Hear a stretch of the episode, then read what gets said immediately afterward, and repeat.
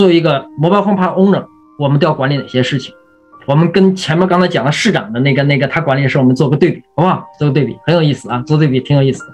首先，我们作为第一件事，我们知道在市长做那个功能，对我们来说我们是比较烦的，他来收取我的地税，不太心情不太好，对不对？但是作为 mobile home park owner 收取的时候，我们是很高兴的，因为我们要收租金嘛，对不对？我们要收租金，那么收租金对我们来说是非常高兴的事情，对不对？那么。这个租金上面呢，还有一个好操能。人家说，那疫情疫情中间，桑尼老师，你的 mobile home park 那收租会不会受影响呢？真的不受影响。原因是什么？原因有两个原因。一个原因是一一般来说，我们说的 pad rent 来说，一般是相当于普通的那那个 pad rent 的那个租金的金额呢，相当于同等在同等城市里同等的 two bedroom 的公寓的租金的一半。那么这样说，它租金量很小。好比这个公寓里，这个这个地方现在 two bedroom 的公寓楼是。八百块钱，那么可能你的 parent 大概三百五左右。那么这样来说，对于一个对于一个住在里边 mobile home park 里边的那个那个 mobile home 的 owner，他交这个 parent 的时候，他压力很小，对不对？钱很少，所以在疫情中间，我的收租从来没有受任何影响。再一个理由，可能很多人都都愿意听的啊，mobile home 的 owner 他不敢随便不交租。我们知道现在很多人做出租单位，我知道看到很多加州的或者对那些那些做房东的那些朋友，真是头疼要命，说这个哎呀房租赖着两年不交租金，真是都遇到了，因为疫情之间收不到，都是。但是 mobile home park 里边作为 landlord，我们却不受这个影响，为什么？因为首先我们做 mobile home park，我们所的租赁法规是和普通租单位一样的，我们都是可以通过租赁法规拿到驱逐令来赶。但是赶租客的时候，能如果能赶租客，后面我们处理的结果是不一样的。OK，普通的出租单位，你租客被赶走了，他可以找个新地方再住就行，对不对？他把东西拿走就行了。但是 mobile home park 的租客就不一样，因为他有 mobile home 在那，mobile home 是他的物业。那这些人呢，一般来说他没有，他没有，他没有那么大一笔钱是把他的 mobile home 挪走。我碰我，因为在我的 park 也经历也处理过这样的事情。那么这个 mobile home 的 owner 被驱除了，他没有他没有交 parent，两三个月没有交被驱除了。驱除以后，他因为你的 mobile home park 本身是属于私人的土地，是个人的土地。那么私人土地被驱除以后，是不能在这个人是不能再踏入 mobile home park 里面了，不能再回来了，不能再回来，意思就是他不能再处理他自己的 mobile home 了，他的 mobile home 就可能丢失掉了，他可能就变成我们就称叫 abandoned。那作为 mobile home 的 owner，我是可以把 abandoned mobile home 的这个所有权拿到手，拿到手我来卖了赚钱，我是完全可以做到的。那么因为有这样一个不同点之后，那么对于 mobile home 的 owner 来说，他就在他头上就像悬着一根剑一样，他不敢随便的不交租金，因为一旦不交租金，他就有可能失去他赖以生活的那个物业，那个 mobile home 他可能失去。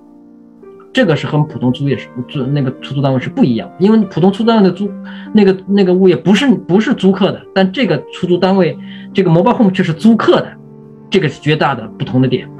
所以这样来说，他即使在疫情中间他没有工作，他也不敢随便不交租金。记住这个，不敢随便不交租金，对我们房房东是不是很大的利处？你见过哪个租客说我不敢不交租金？没有的。但是在 mobile home park 里却可以碰到，却可以知道租客不敢不随便不交租金。是不是很棒？所以说，mobile home 投资，mobile home park 投资完以后，我们真的在整个疫情中间，我们没有租金上没有受什么影响，没有受什么影响，是非常好的一件事情，是不是？所以说，这上面就是不同点，我们要知道。而且呢，还有一个，那么因为 mobile home 的它本身刚才说了，它因为它没有地基，它不能弄两层多层不行了，所以这样来说，mobile home 的本身它的容积率就比较低。那容积率低的大城市不愿意把一块地批给一个容积率比较低的物业，一般来，所以这样来说，mobile home park 一般来说都是在比较偏远的地方来去来去做的。那么这样它偏远了以后，它就可能对城市的那个水上下水管在那儿就没有到那就接不上。那么如果你买的 park 靠近城市，边远一点的，能够跟城市的上下水接到一块，那是最理想的地方。那你买这个 park，你看它 city water、city sewer 的这样的 mobile home park，你买了当然是很好，你管理上会更加轻松。但是如果稍微远一点的怎么办呢？你没有你你接不到城市的上下水怎么办呢？那这时候你就会有有自己的这个上下水系统，你就会拥有自己的上下水。所以这样我们就看到这照片，我们就看到我们就要有自己的这样的是这个这个饮水系统。我们有提供饮水，我们有 pressure tank，我们有这个过滤器，要把这个大的井，一般来说。呃，绝大多数我们都用的都是井水，当然也有也有些 park 是用湖水，用的很少。一般来说都是打的自己有自己的那个 water well，自己的井水。那井水打过来以后，井水一般看到大家看到黑黑的这块，实际上是你们看不清看不太清楚，是不是？这个可能就是井。集井水打上来以后，底下有个潜水泵，上来以后把它加到那个 pressure tank 里边。那么因为你的水打开有水压嘛，你水压我们可能是通过 pressure tank，也可能通过那个 park 那个高高的水塔。或者在那个山坡上的那个、那个、那个、那个蓄蓄水池，那产生水压嘛？那么这里边过滤了怎么一套的东西？那么在课堂我都会给大家讲。那么你抽上的水，你要经过沉淀啦、杀菌了、过滤了，最后加压了，把这水最后送给租客。那么我们要要对这个要要懂得把这个饮水井水变成一个可符合饮用标准的这样的饮用水。那么这个上面我课程都会给大家讲。那么你会护理这套东西。对不对？然后呢？那上有了是有了饮用水了，那污水一样处理。那么污水呢？我们刚才在在群里也给大家说了，刚才有个学员非常棒，那个图非常好啊，那个就是一个标准的，就是普通常见的家庭所用的一个 septic system 的一个一个一个各个各个各就是怎么讲各个组成部分的一个一个图，非常好，大家一会儿上在群里可以看一看。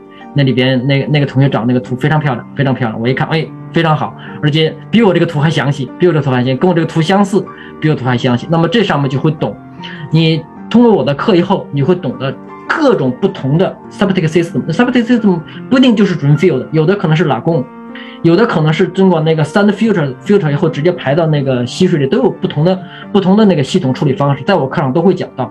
那么你讲完以后，哎，你就会。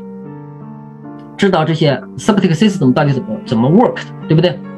原来我有个学员，他自己本身是地产经纪，他不是说：“桑尼老师啊，我过去只要，因为有很多的那种那种那种物业啊，那些那种出租那种房屋度假，好比说度假屋，度假屋一般来说可能是在一个好山好水的地方，但他可能就偏离开城市了。那他这样的房子呢，一般都是有自己的水井、自己的那个 septic system。那这样来说。”他说他过去不懂得什么是 sub，嗯，这个这个化粪池系统怎么运作，他不懂。他不懂的时候，他说见到这样物业他就 skip，不敢做，不敢成，不敢交易这样的东西。那么上完我的课以后，他下来就说：“桑尼老师，我听完你的课，我特有信心的。将来再有这种物业带这个 subsystem system 的，再带化粪池的，我不怕了。我知道怎么去检查，知道怎么去判断。”我能做这样物业，那你是你想，他是不是他的他的他的那个收益面，他能做的这个这个这个经营的这个这个物业的类群，是不是一下就拓宽了？他能做更多的东西，因为他通过我的课，他懂得怎么去 deal，怎么去处理这个化粪池了。因为当我们处理化粪池可能更大一些，他的化粪池可能小一些，单户人用，那那小一些更容易处理，怎么处理他就懂，对不对？所以这个课程我会。这是我一个重一个重点，会给大家讲这个上下水系统了、化粪池系统都会讲，都会讲到。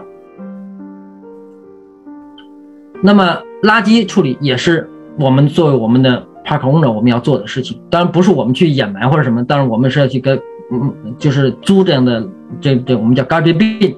来去收集，那么这是 garbage 的是有两种收集方法，一种呢就是每家每户收集好了自己有个小桶，到那天收集的时候就跟你住家一样的，拿到门口那个车来给你收走，这叫那个 hand pick up 是可以的。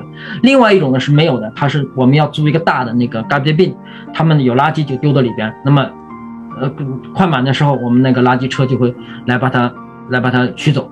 这这是那个垃圾公司会定期来取走，这是都可以。但这样来说，我们就要有一个计算方式。你的垃圾箱，它是那个垃圾公司来给你收取，是看你这个病的大小来去收集的，根据收集的频率和大小来去掐准钱的。你太大装不满，你浪费钱；太小了 overflow 了，你可能被 surcharge，那你都不行。所以我的课上我给大家讲怎么去计算你的 garbage bin 到底多大是合适，对你多少人口、多少家，你多大个 garbage bin 你可以用。那这些我都要为大家给大家讲。那么。我呢，自己当时接手这个 park 以后呢，因为我是基督徒，因为我觉得上帝给我这个，上帝赐给我们这个这个地球来说，我们不能把它随意糟糟蹋嘛，所以能够 recycle 的东西，我尽量 recycle。